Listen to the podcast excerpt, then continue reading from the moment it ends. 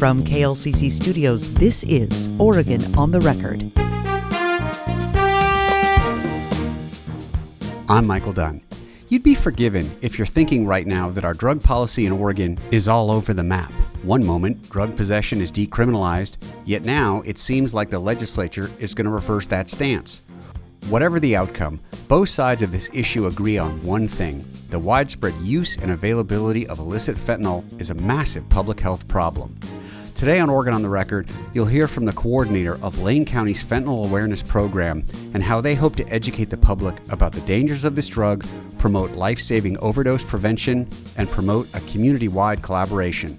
It's a big departure from the old axiom of just say no to drugs and a more judgment free and practical guide to staying safe and staying alive.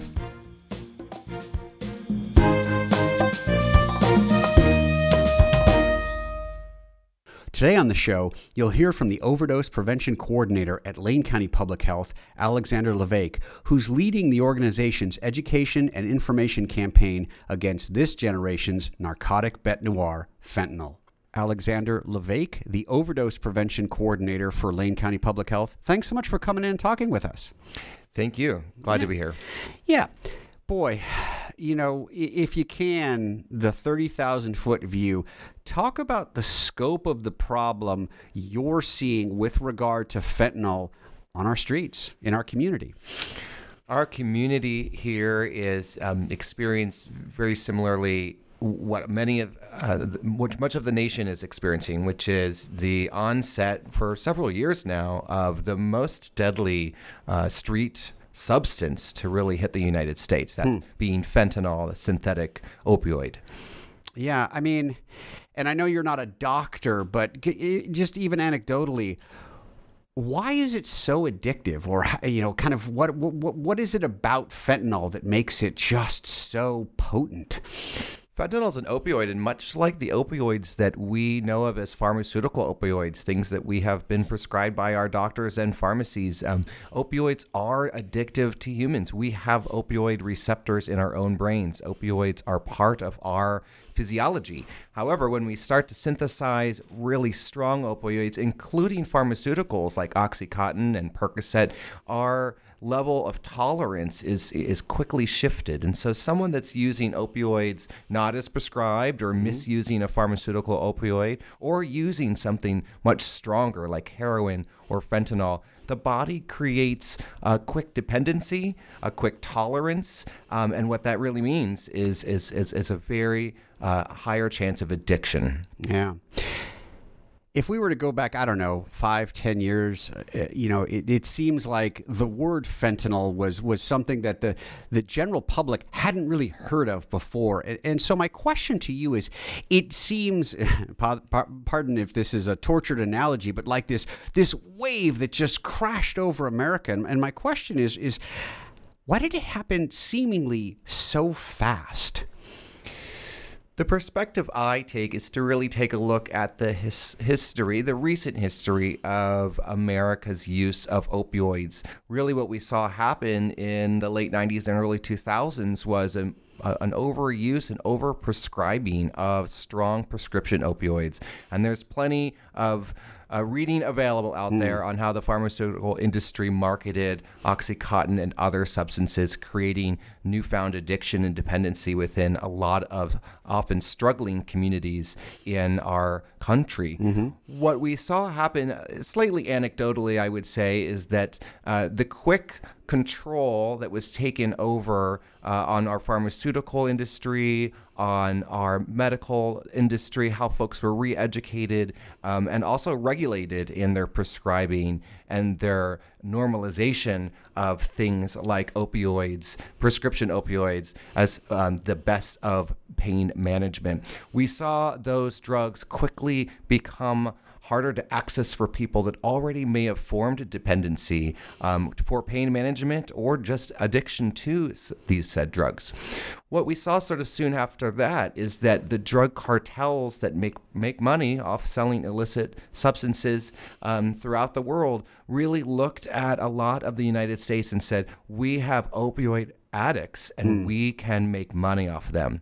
So I really do think we, we there were some missteps done at our federal and level and in our medical community that really led to um, a great space for drug traffickers to um, take advantage of. Yeah, it's it's almost the uh, the fact of of of economics 101 the idea of supply and demand and it's such an insidious part of this but obviously the drug trade fits so well into that narrative i mean america is this this this land of demand for for opioids like you just talked about isn't that correct Absolutely. And a lot of that demand was created by our medical providers. Yeah, and then it sounds like it, it sounds like what we hear in the news a lot is is is that fentanyl it's it's sort of easy to manufacture, you know, in, uh, in different countries, and then it gets it sort of floods in that way. It seems to be that fentanyl sort of is made somewhere else, and then it kind of comes into the country this way. There's not so much domestic production, as as far as you know. Is it more coming from other places, or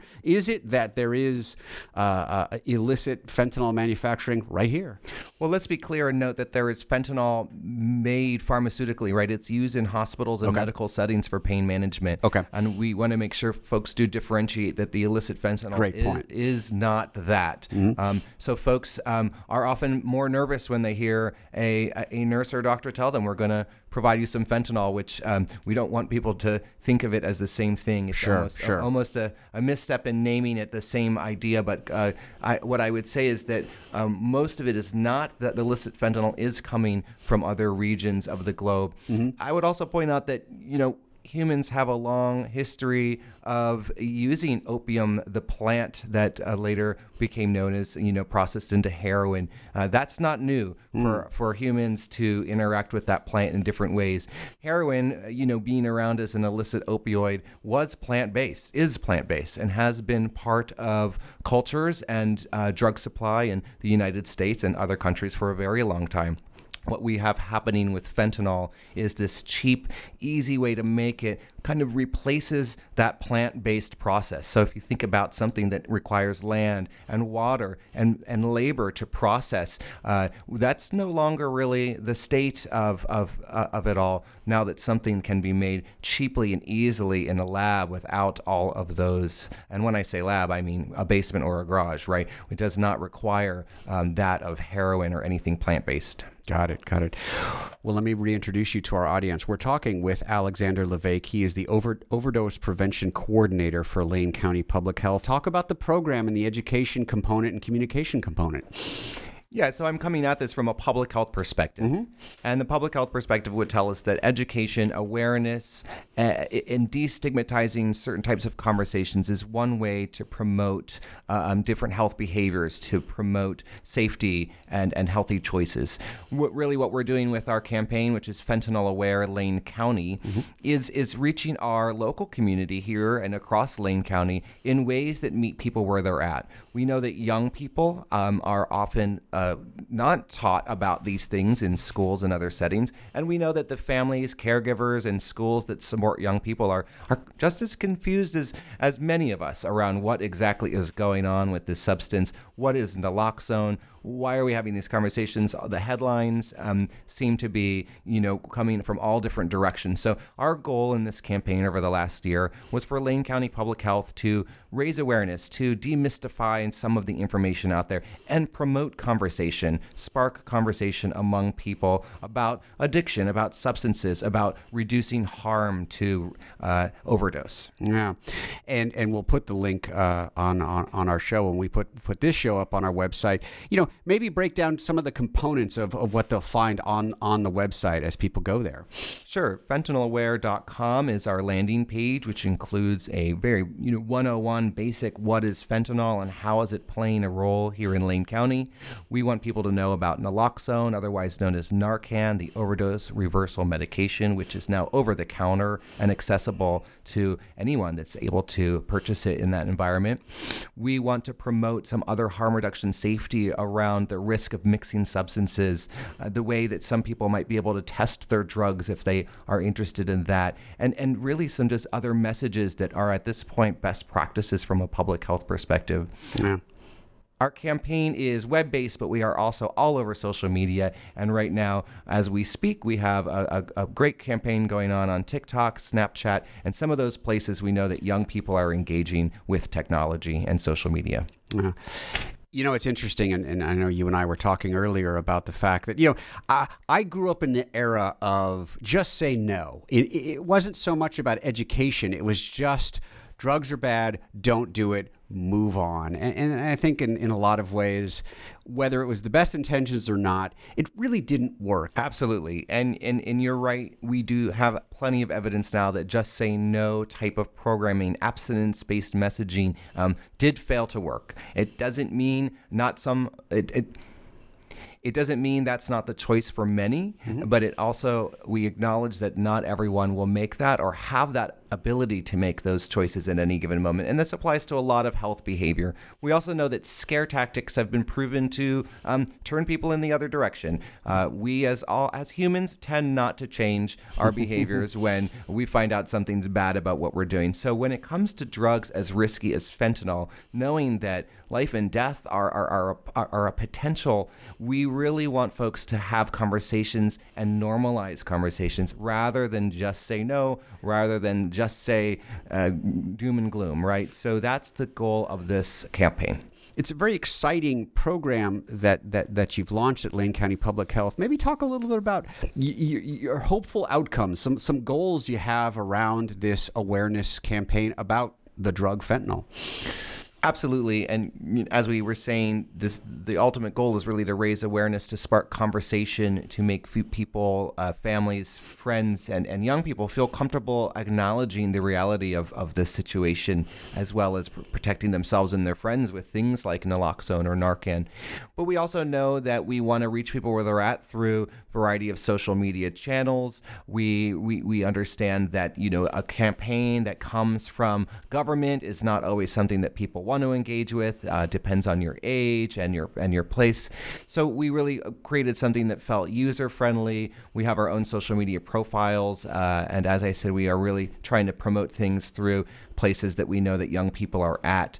We're also working with our school districts across the county to really leverage already conversations around risk to young people and and and acknowledge that the schools are often at capacity when it comes to conversations like this, both just trying to fit new ideas and curriculum into the daytime, but also acknowledging that schools face political frameworks that, that say sometimes struggle to talk about things like substance use and mental health. So we really are able to help our school districts by saying this is Lane County Public Health bringing to you a, a message, a campaign, and a tool that you can use in your community, whether it's out rural in the coast or right here in the downtown Eugene area. We want folks to adapt parts of our campaign in the ways that really meet their community's needs. Okay. Has it been pretty well received by the school districts that you've interacted with? Most districts across the county are now carrying naloxone and as part of their first aid, mm-hmm. training mm-hmm. staff, and bringing education not just to administrators and teachers, but to students themselves. I myself have sat in front of many, many 10th and 11th, grade classrooms now. Brave man. Yeah, I, I, really wasn't sure how that was going to go, but uh, I have survived it, and uh, we now have learned a lot of lessons about where young people are at, how they want to receive this information. I don't meet too many young people that are not aware mm-hmm. of this issue, but maybe looking for more information about how to think about it on how to acknowledge who in their own life might be at risk. It's not all about young people, right? Young people have adults in their lives that are struggling with addiction and mental health. And we think that young people now are empowered to learn about this issue, maybe even carry naloxone because they have someone in their family or life that struggles in, in a certain way. Yeah you've mentioned naloxone and Narcan several times, so it's a good good opportunity now to talk about it. Boy, not only I, I, imagine that was quite a game changer in in reverse overdoses, but certainly making it more widely available must have been a huge uh, uh, part of reversing overdoses. It has become a product that it seems more accepted by people as something that is everyday. I, I think it's spent a lot of years still sort of living in a world of stigma where anyone that sort of thought about having Narcan, uh, which is an overdose medication that can be administered through the nose, um, and there's also uh, there's intramuscular formats as well. We promote the uh, the nasal spray that's now available in most retail pharmacies, and it, it gives people just at least that sense of safety. Say, hey, I have this in the in the glove box of my car, just because I know that there's I live in a neighborhood where mm-hmm. there's people that live outside that are potential uh, for a, a, a overdose risk, or I know that I have a friend or a loved one that is is experimenting with substances or getting something from a, a source that you know we don't really know what's going on. So I think it's time for folks to just say this is a product that's safe. It's it's it's available over the counter. It doesn't cause drug use. It doesn't increase drug use. It really we know that it does one thing and one thing only, which is reverse an opioid overdose. Um, another thing that struck me on your on your website, you do a good job of laying out I think what it would what would be termed sort of a good Samaritan law, and this idea that anybody who sees someone who might be experiencing a drug overdose, you know, I, I, imagine sometimes people would be afraid, like, boy, if I get involved or if I do something, I, I, I could be criminally convicted or, or get in trouble. But as I understand it from the Good Samaritan law, just just making a call and saying, I think someone needs help, you don't have to worry about any kind of recriminations. Is that correct? That is correct. Oregon, as well as many other states, have a variety of different Samaritan laws, good Samaritan laws, that really protect us as individuals from intervening in situations. For example, if the police are called as part of a 911 emergency because someone is medically unconscious or non responsive, we think maybe drugs were involved. Well, regardless of the first responders that show up, the law would say that they are there for that medical emergency. They cannot come in and start searching people or busting people for drugs. So we really think it's important people know that it's always important to call 911 in that type of situation, regardless of concerns you might have about getting in trouble or going to jail because of it. And also, when we think about something like naloxone, well, that's a medication that we are able to administer to someone else. And, you know, we don't usually go around medicating people without consent. Sure. Um, so it gives us this this this safety zone that says if I, if I believe that someone that I encounter, whether I know them or not, is potentially having an opioid overdose, and I administer this medication on them, then I am protected for having done so, regardless of the outcome of the situation. Let me reintroduce you to our audience. We're talking to Alexander Lavake. He is the overdose uh, prevention coordinator for Lane County Public Health. Um, obviously, you and I are having this conversation in the shadow of a lot of uh, back and forth, a lot of uh, uh, uh, uh work being done in Salem about Measure 110, which of course decriminalized certain certain, amounts of, of, of illicit drugs, and there's a lot of work being done, a lot of talk being done about about reversing that. And I'm not going to ask you to weigh in necessarily on the the pros and cons of Measure 110, but I am curious about if we go back to criminalizing uh, possession of, of certain drugs, like before Measure 110, what might be some of the perhaps unintended consequences of, of something like that? Right. Many aspects of, of these policies, uh, regardless of which side you come at, uh, you know, have public health components to them. And, and I think through those regularly, I'm, I'm really eager to see what we um, have coming forth out of our legislative session right now, um, and right down to this week. Uh, I know that there'll be public health implications either way for how we are able to support people uh, that have suffer with addiction, suffer uh, through homelessness, and, and really um, uh, have an experience where their addiction is treated um, as a crime and less of a, of a health care issue. So I also look at the concerns about what happens to folks that do become incarcerated because of uh, drug possession or for any reason. We have data that tells us that people's risk of overdosing um, it, it goes up somewhere as much as tenfold after they've spent time uh, in jail or prison. That's shocking. It's shocking, and it's because there are elements to having come down off a substance, uh, and your tolerance goes down, your ability to um, hope otherwise it shifts and, and here you are sort of three days later left uh, left with no device right uh, we, we of course see people's um, uh, overdose risk go up here in Lane County our our, our jail does great work in making sure people have options while they are inside, while they are have access to medicated assisted treatment, and that they're offered Narcan upon release. Yeah.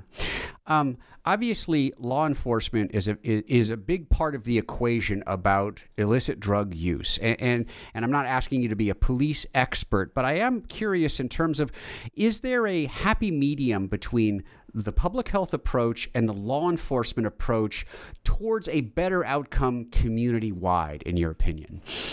I like to think we can keep going towards that. Okay. I think that's very key that those two entities really start to think through how we are going to uh, intervene with folks that are really struggling, that are addicted to fentanyl and methamphetamines, and and and of course um, running that kind of uh, criminal sort of criminal side, right, where people are going to see this as something that uh, should be taken care of, right. At the same time, we know that addiction is a health issue and should be treated as just. So I really hope to see that, regardless of the outcomes of of this current uh, legislative, that we still continue to work together uh, to to address it in that way. Okay you know, Alexander, probably my last question for you is this. You know, what are your hopes for the program, uh, you know, kind of going forward in terms of uh, uh, awareness, usage, just just an overall, your hopes that, that you'll know in an X period of time that this was this was this was a, a success? We know that there are thousands and thousands of people engaging with this campaign through social media, and that would not have been happening without it, right? Mm. So we know that we're bringing a public health message to our community here in Lane County. And so we know that give it some time and we might have we might be able to see an effect that is through people's understanding, people's ability to think through situations and and of course very importantly is are we still stigmatizing drugs in a way that causes harm to people with uh, substance use disorder? Yeah, yeah. Well said. Well said. Well, uh, we, we, certainly wish you the best of luck in the program. Um, Alexander Lavake, he is the overdose prevention coordinator with Lane County Public Health. As always, really appreciate you coming in and talking to us. Absolutely. Thanks for having me in. That's our show for today. I want to thank my guest, Alexander Lavake, the overdose prevention coordinator for Lane County Public Health, for coming on the show. On Monday, you'll hear from the Cascade Raptor Center and their rehabilitation specialist on what it takes to help these magnificent birds recover from injury. This show, along with all episodes of Oregon on the Record, is available at klcc.org. I'm Michael Dunn, and this has been Oregon on the Record from KLCC. Thanks for listening.